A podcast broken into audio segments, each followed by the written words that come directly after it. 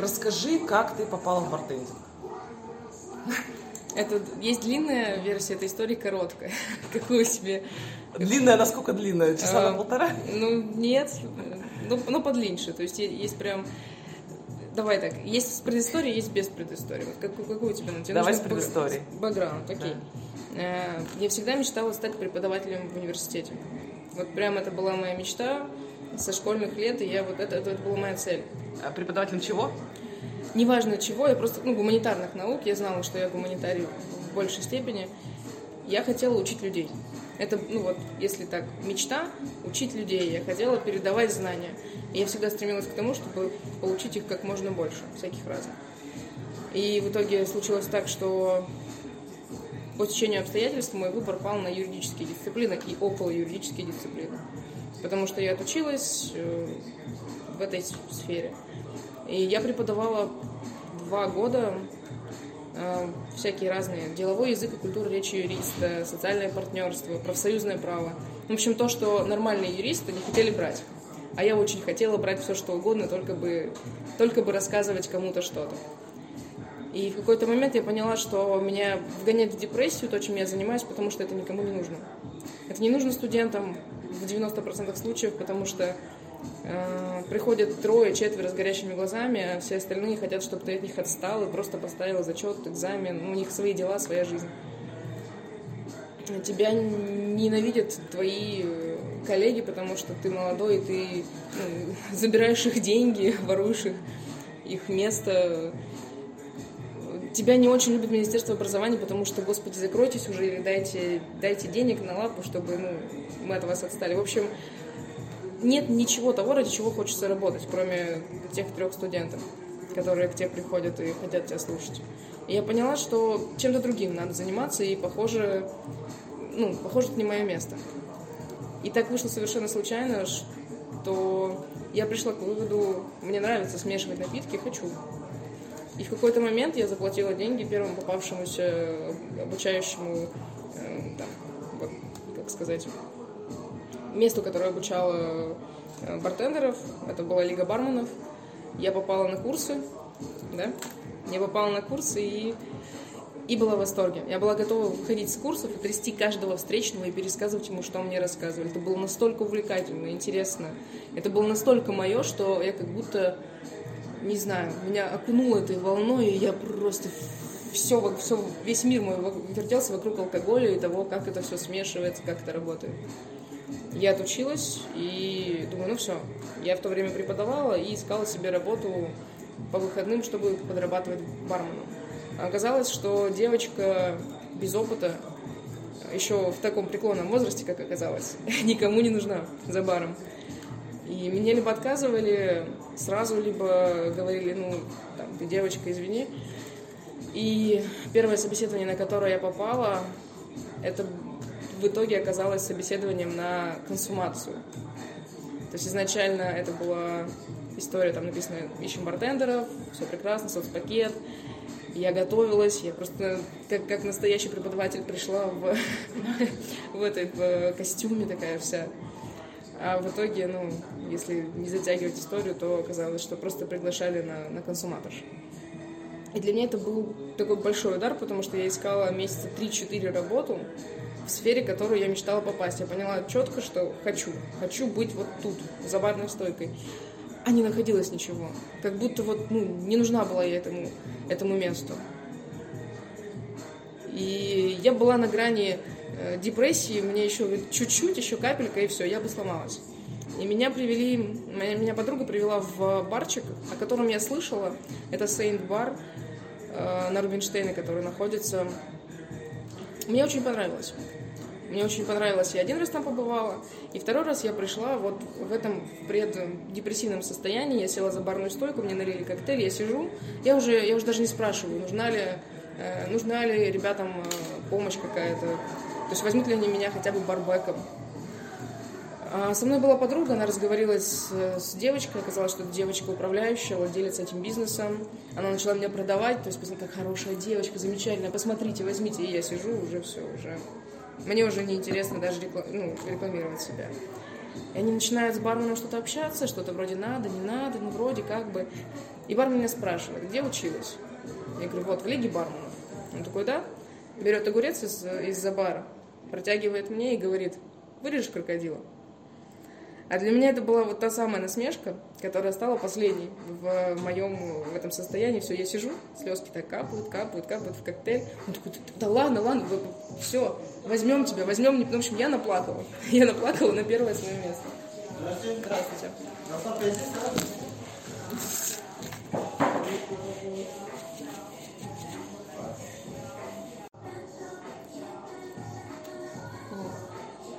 В общем, короче, наплакала. Меня взяли барбеком. И целый год я барбечила, пока не случился ковид и не помог мне переместиться вот в роль бармена. Сюда? Да, в Сейнт-Баре. А, в Сейнт. В Сейнте.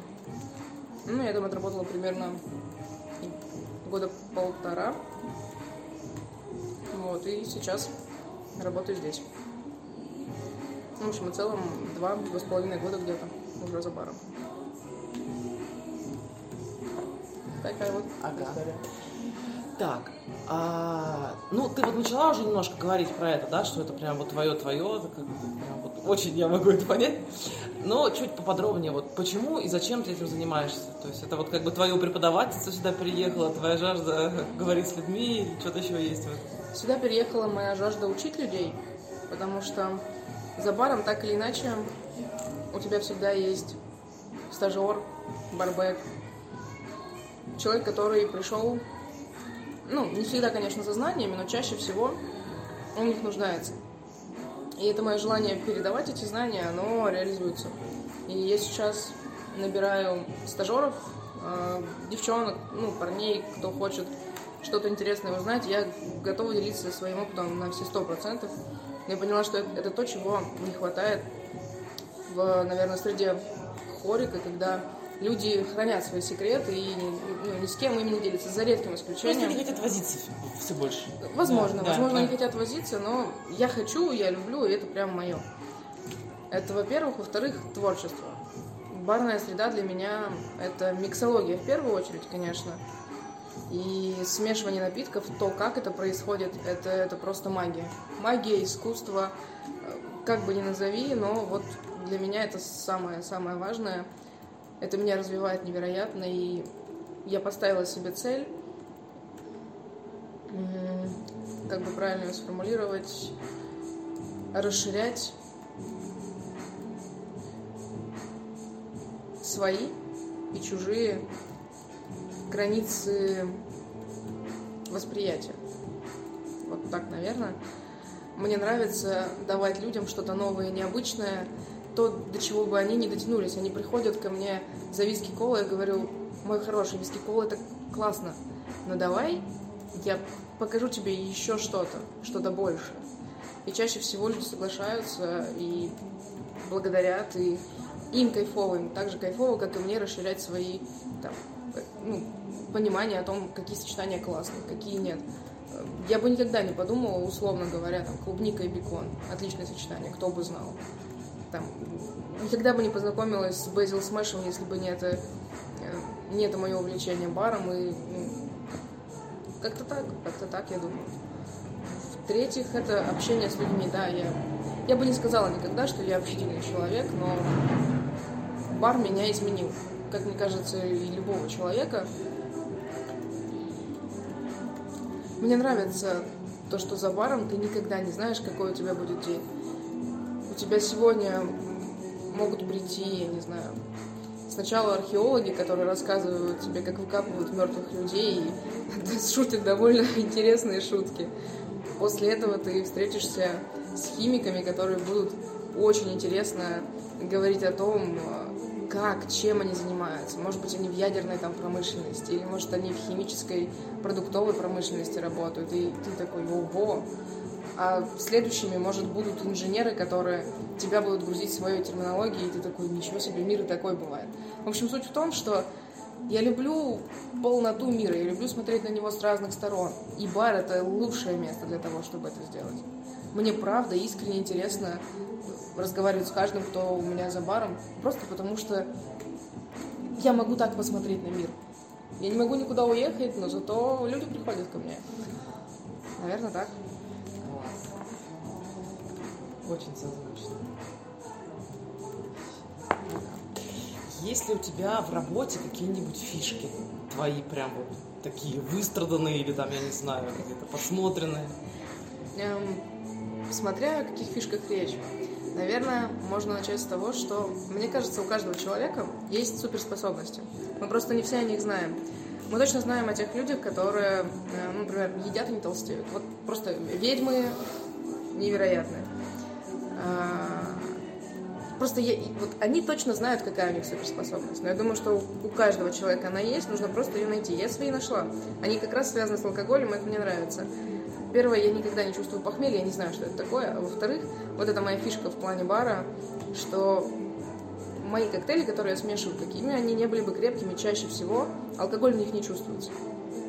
То есть как-то вот так мне нравится их маскировать, я это делаю, ну, я не знаю как. Что на первом месте всегда букет, всегда вот этот баланс, а уже потом алкогольная составляющая. То есть вот это, наверное, моя фишечка. Я люблю делать напитки, которые приносят удовольствие, а не набухивают. Относительно, не знаю, какие еще фишки. Фишки в работе.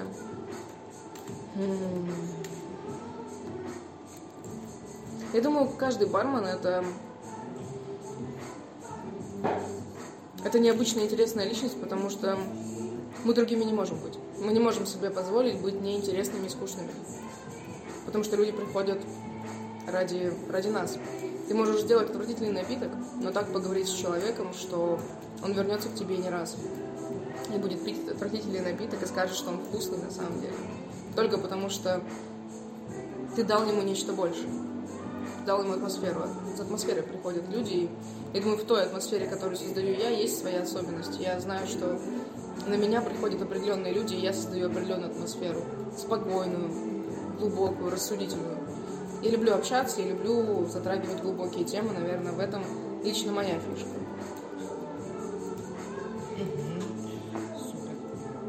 Скажи, пожалуйста, а что для тебя в этой работе самое сложное вот на данный момент, как бы вот с, с тем опытом, который есть сейчас?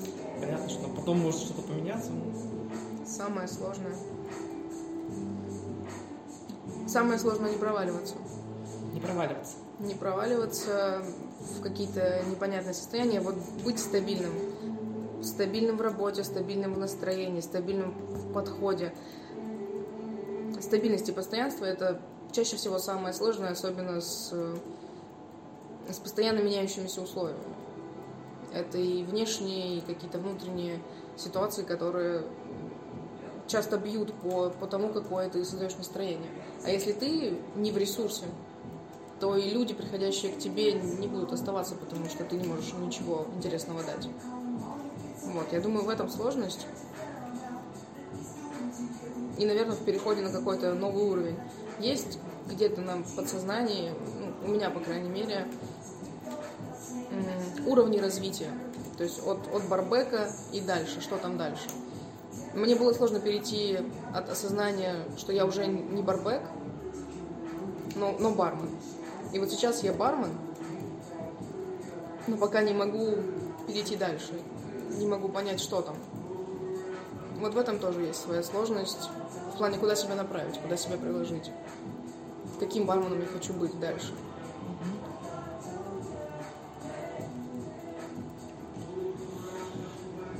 Немножко начала говорить, что у тебя вот были сложности сразу, да, с нахождением работы, потому что ты девушка. Вот еще какие-то сложности были э, именно из-за того, что ты девушка, или что они есть? Потому что, ну, много стереотипов всяких, да, почему именно там, значит, женщине сложно работать за баром, или вообще она не может работать за баром. Вот эти кеги пивные 30 килограмм, значит, там, которые просто в каждом первом просто случае да, вопросы пугают. Вопросы кегов.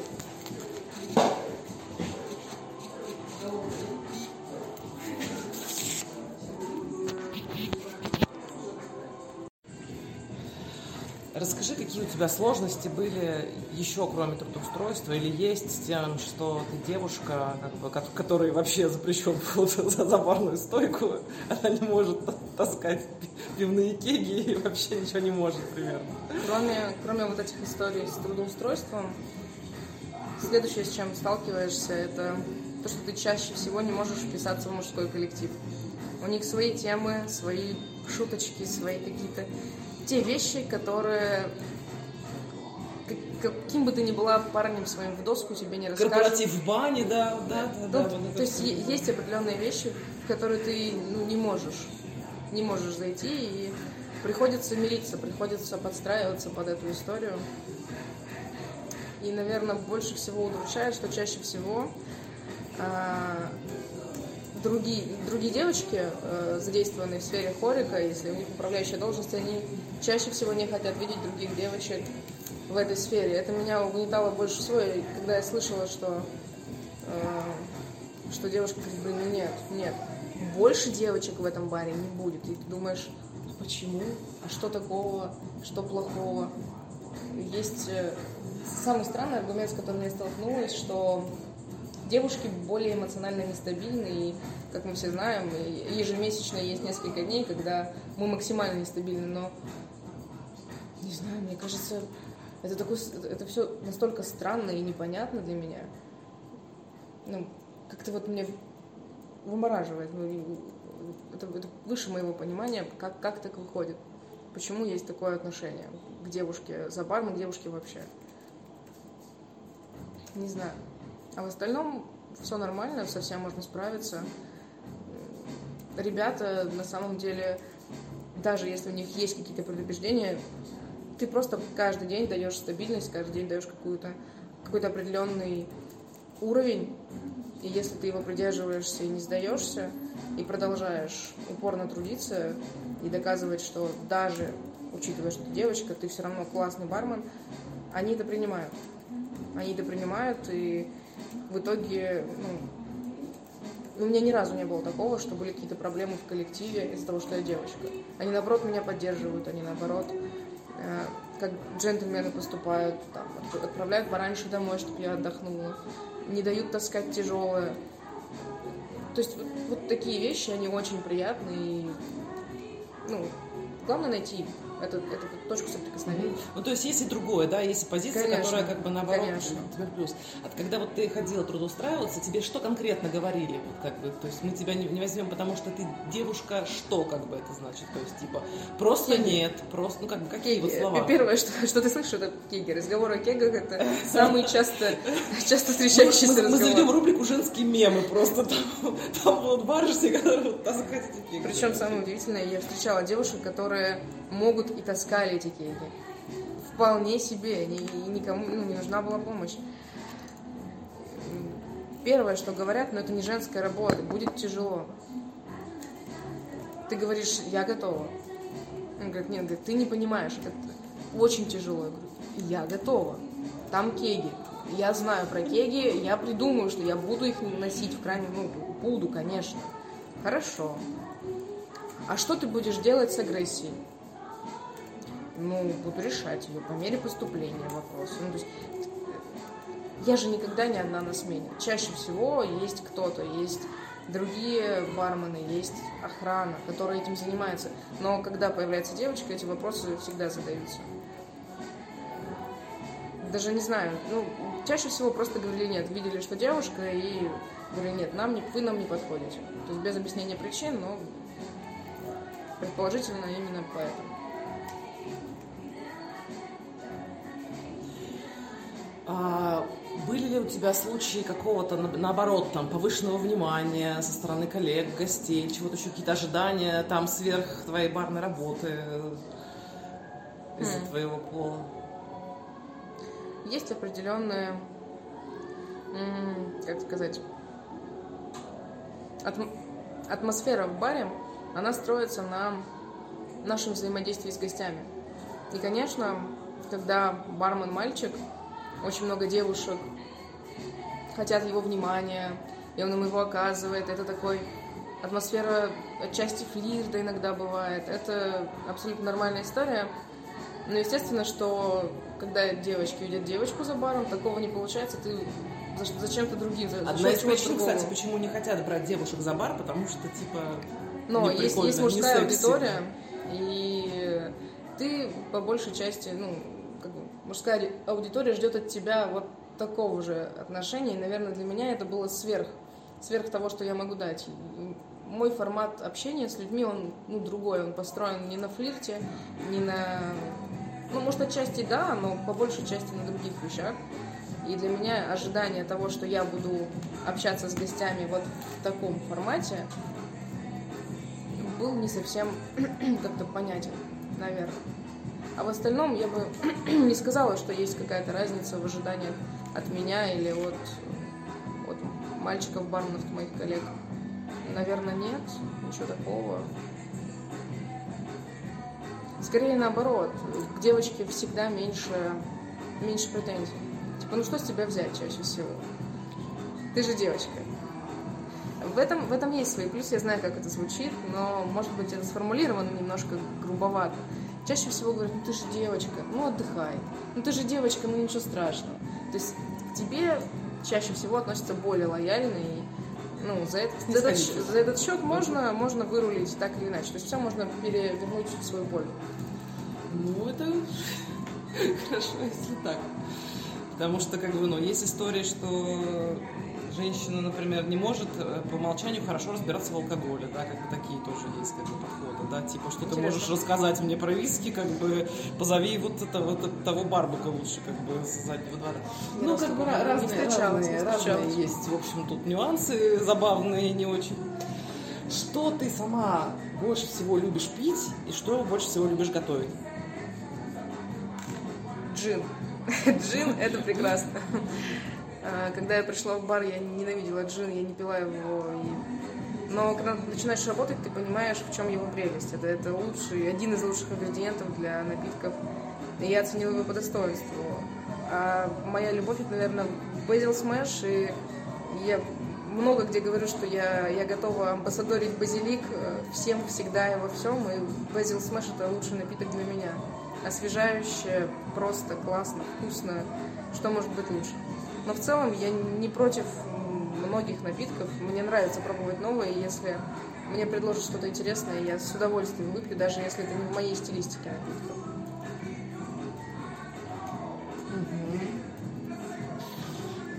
Ну, ты начала немножко говорить про гостей интересных, которые бывают, да, с разными историями. А есть какие-то вот прям истории, которые прям вот запали-запали, типа да, есть, какой-то есть, трэш конечно. там, вау, да, Трэша, наверное, прям трэша нет, потому что трэш чаще всего забывается. Есть интересные запросы.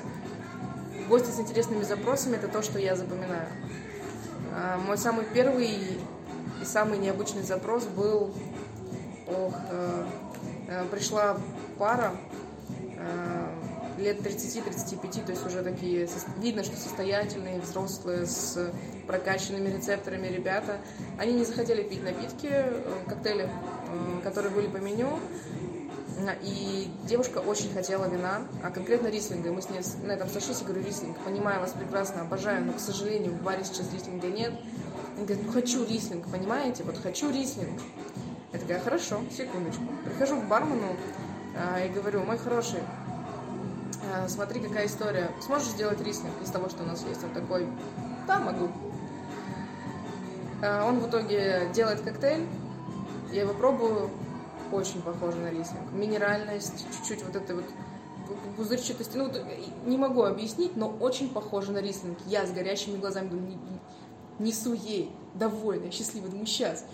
Она пьет такая, ну, это вообще-то не рислинг, оставляйте. У меня было такое разрушение стереотипов в моей голове, что все должны восхищаться тем, что произошло сейчас. Для меня это было восхитительно, потому что человек за баром взял и сделал то, что, мне кажется, невозможно было сделать. А он взял и сделал. Просто такой, да, конечно. И как, как, как она так смогла это просто вот обесценить, я, я не понимала. Ну, в общем, это, это сломало первые мои впечатления о том, как люди вообще воспринимают то, что мы делаем. Второй случай, самый запоминающийся, это, это из э, тех времен, когда я уже стояла за стойкой. ко мне периодически приезжала э, из Москвы гостья. Она приезжала на меня просто потому, что мы с ней нашли коннект в том, как она заказывала напитки. Она говорила, сегодня у меня настроение попробовать м, арабскую ночь. Знаешь, когда вот этот легкий, но при этом горячий воздух тебя обдувает, и ты вот сидишь в этой жаре. Вот хочу что-то такое. Я такая, угу, поняла, делаю. Она пробует, и мы обсуждаем. То есть у человека был такой запрос на то, чтобы не говорить, что он на самом деле хочет, а описывать ситуации, в которых он, он с этим напитком или э, напитки, которые вбирают в себя эту ситуацию. Вот это было очень интересно и очень круто. Мне очень нравилось с ней общаться и работать. И, наверное, последнее, это, это тоже про интересный запрос, случилось недавно. Э, ко мне пришла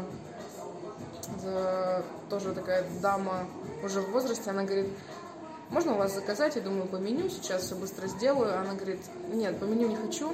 Можешь мне сделать что-то среднее между виски, лимончелло и Б-52? Я как стояла, стировала напиток, я, я так несколько секунд и прогружалась, не, не понимая, что сейчас было сказано, и потом такая, да, в принципе, да.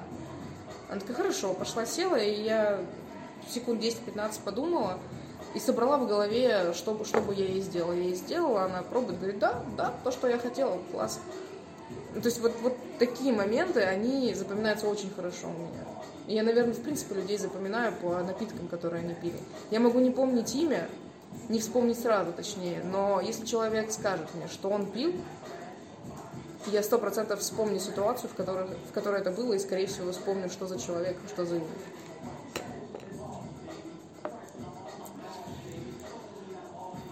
Кино. Коктейли, коктейли кино.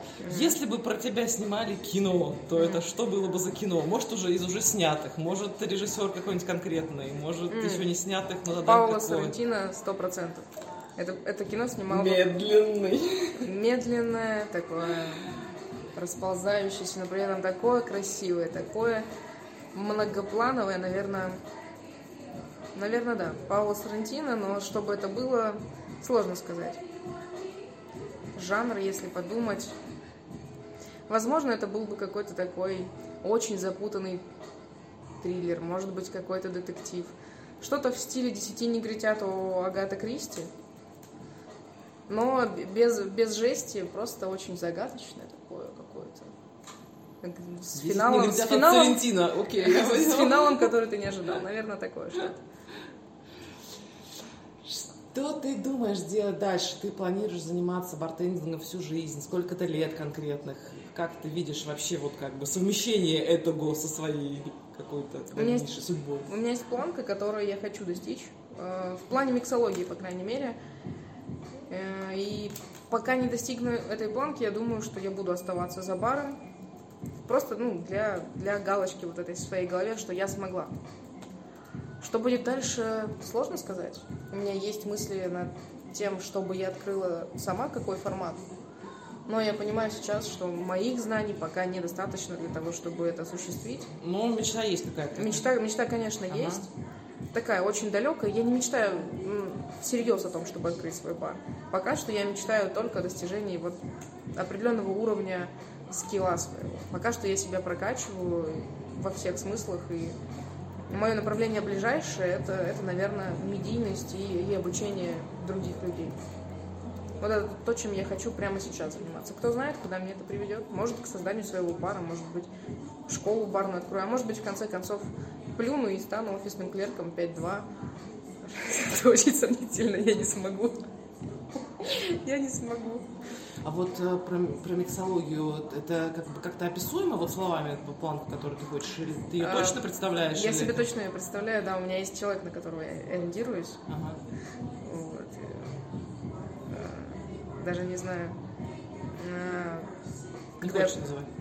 Но когда я пришла в бар, э, первым человеком, с которым я столкнулась, был Феликс, Феликс Улюмаев. Э, мы тогда работали вместе в Сенте, и вот уровень того, как он это видит, мне кажется, вот я, я хочу примерно так же, примерно туда же.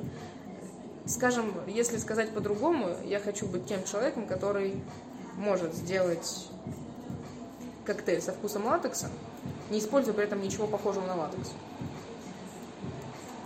Вот этот уровень, это то, к чему я стремлюсь. То, чего я хочу достичь. Уметь разбирать вкус на составляющие и собирать вкус из его составляющих.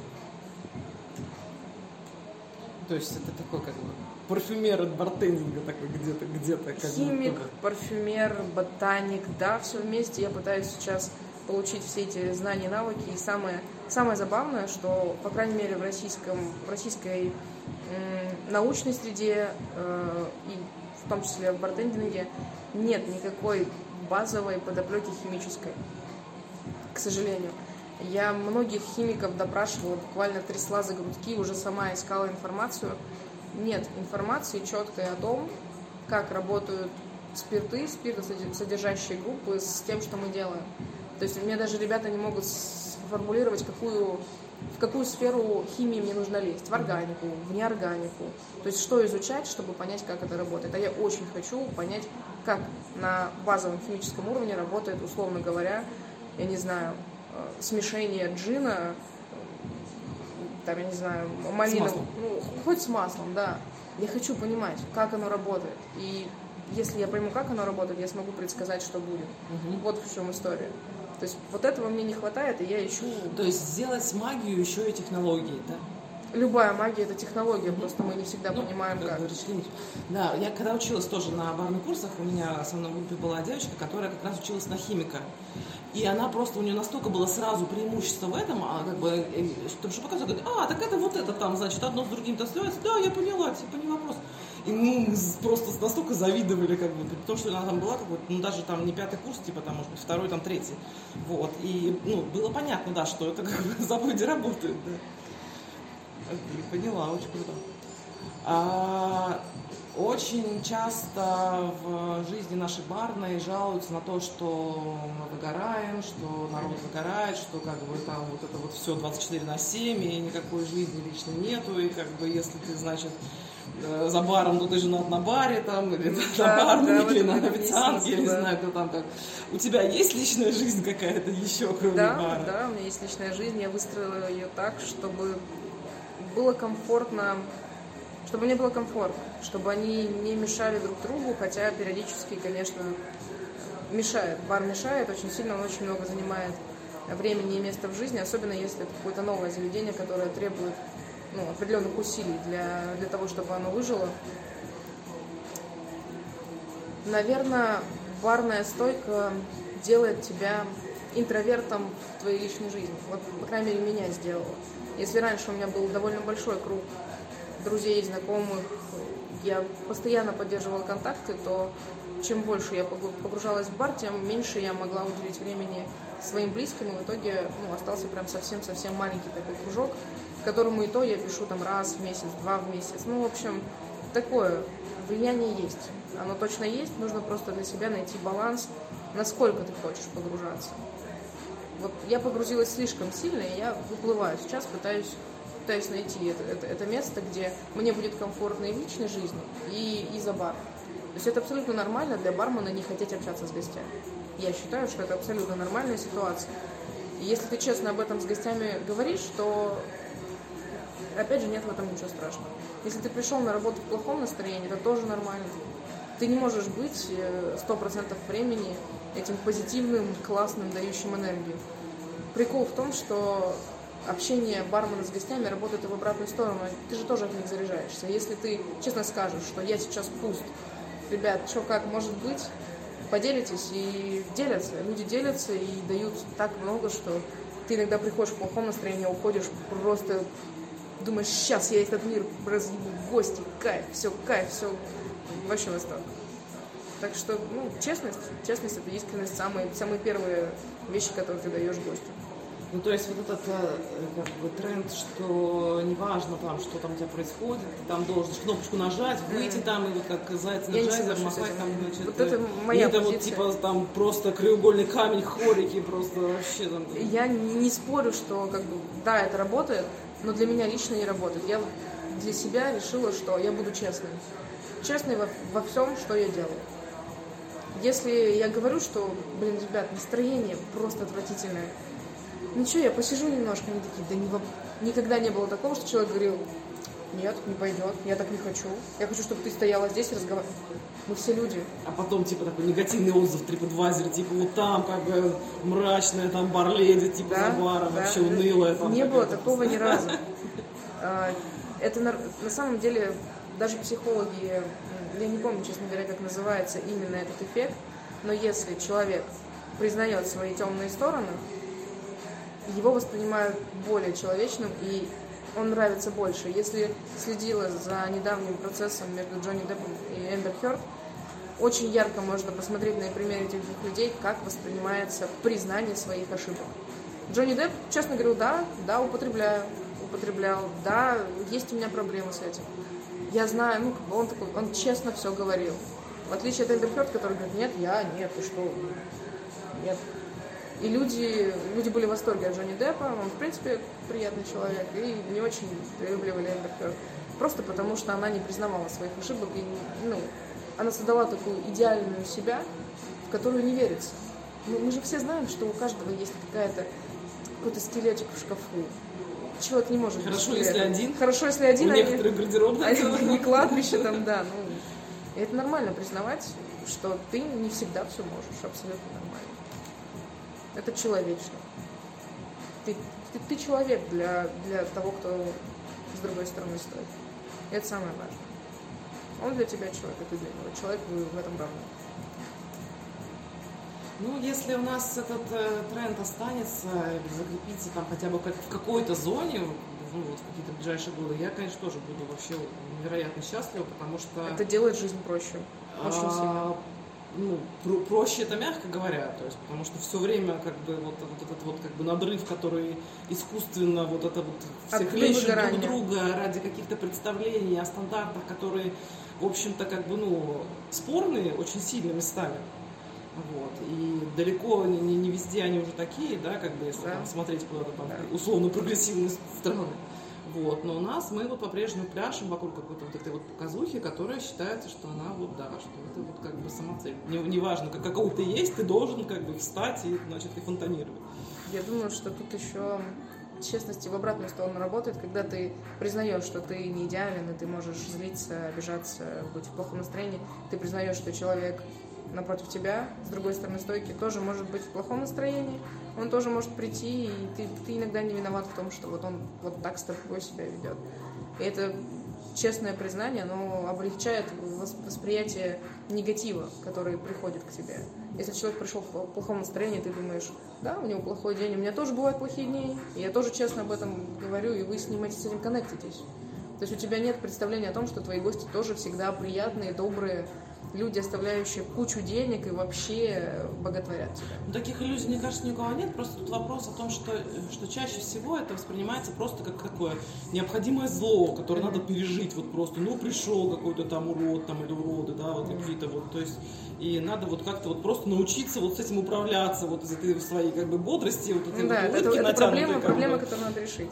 Да, да, да. я не да. воспринимаю этих людей как проблему. Для меня они такие же ценные гости, такие же классные ребята, которым просто нужно, ну там, может поднять настроение, а может вообще не Даже трогать. если они не классные, как бы. Даже если Ну, они неважно, классные, да. ну, они Даже пришли ко если я не классная. Они пришли ко мне, они пришли ко мне, значит, значит надо, значит мне сейчас это надо, и им сейчас это надо. И мы начинаем коннектиться.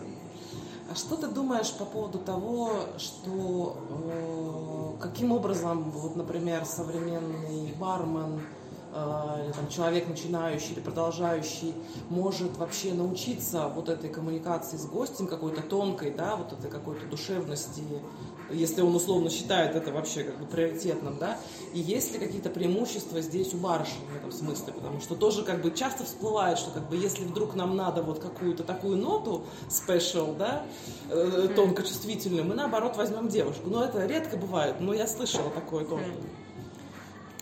Я думаю, что самое первое это желание. Желание понять, действительно узнать человека. Опять же, это про, про искреннее желание. Если ты искренне хочешь узнать кого-то, что с ним, как у него дела, что он хочет, ты будешь прикладывать больше усилий, ты будешь более деликатен. Но если ты изображаешь этот интерес, то, то и ты не хочешь этим заниматься. И скорее всего, будешь не настолько тактичен, не настолько воспринят правильно, я думаю.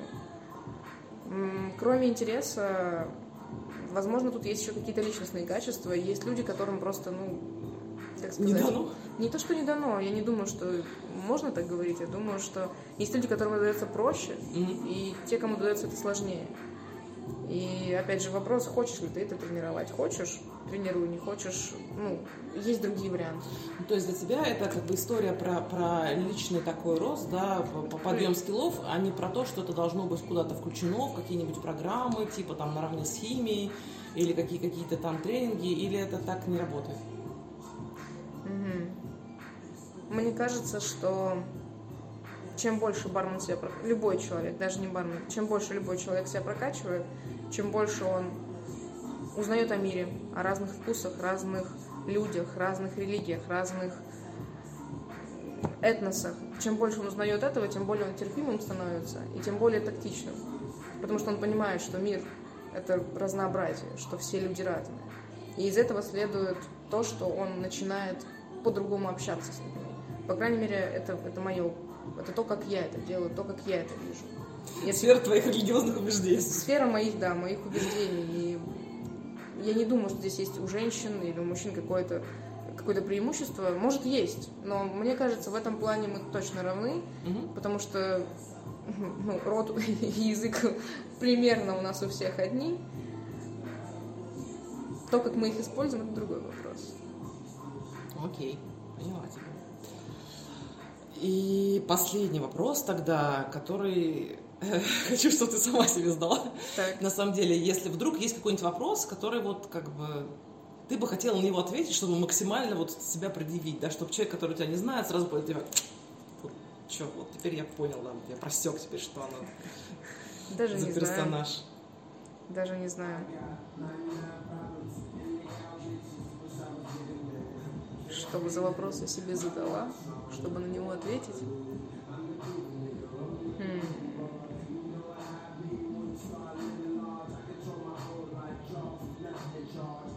Даже не знаю. Как-то как-то не приходит в голову ничего конкретного. Я не люблю рассказывать о себе как бы по своей воле, так скажем. Я, Тебе надо принудить. меня надо принудить во- вопросами, да. Я не, тот человек, который будет налево и направо без э, просьбы об этом. Ну, О, хорошо, как так случилось, что ты не любишь рассказывать о себе? Э, Наверное, это с тех времен, когда я была совершенно другим человеком до, э, как, как сказать, до терапии. Вот, вот я бы так, наверное, сказала это правильно. Есть определенные есть определенные характеристики моей психики, которые я не могу поменять, и моя закрытость относительно того, что я за человек, это, это оттуда. За баром я могу хоть душу всю свою излить, но все равно Есть самый, которые ты самый прячешь. основной кусочек меня останется при мне, даже если вы очень близкий для меня человек, это, это, это все равно очень тяжело. Тяжело меня раскопать, тяжело меня зацепить, и если я не вижу интереса, то я и не буду, конечно, ничего рассказывать. Но при этом, если вы хотите узнать что-то относительно бара или того, как что-то делается, я вам расскажу столько, что вам и не надо. То есть это, это в плане, это разница между личным и... Есть поле для баланса, Да, как да, будто да. бы. Делиться знаниями, пожалуйста, делиться личным, это, это уже такое, типа, это уже, ну, не знаю, не знаю. Мгм. Окей, поняла.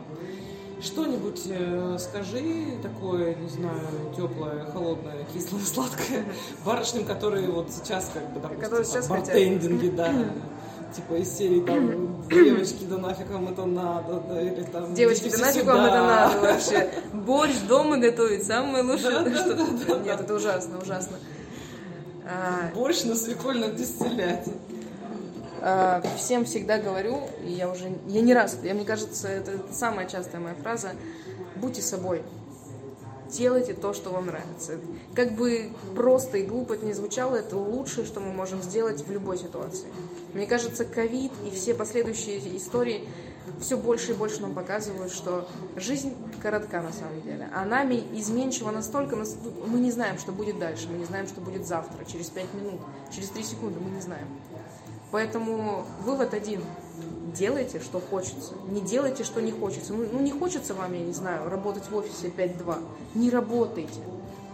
Не знаю, не хочется вам теги таскать, так не таскайте. Найдите что-то... Ну, то есть, зачем мучить себя? Вот это пять лет моей психологической терапии с, с, с психологом пришли к одному единственному выводу. Зачем себя мучить? Никому это не нужно, ни вам, ни другим. Вы будете просто более счастливым человеком, если все-таки будете делать то, что хотите. Не откладывайте. Не откладывайте, времени ну, никогда не будет. Если вы будете откладывать, вы так доживете до 70 лет и, и в итоге умрете несчастным человеком. Счастье в том, чтобы быть собой. Сейчас я это все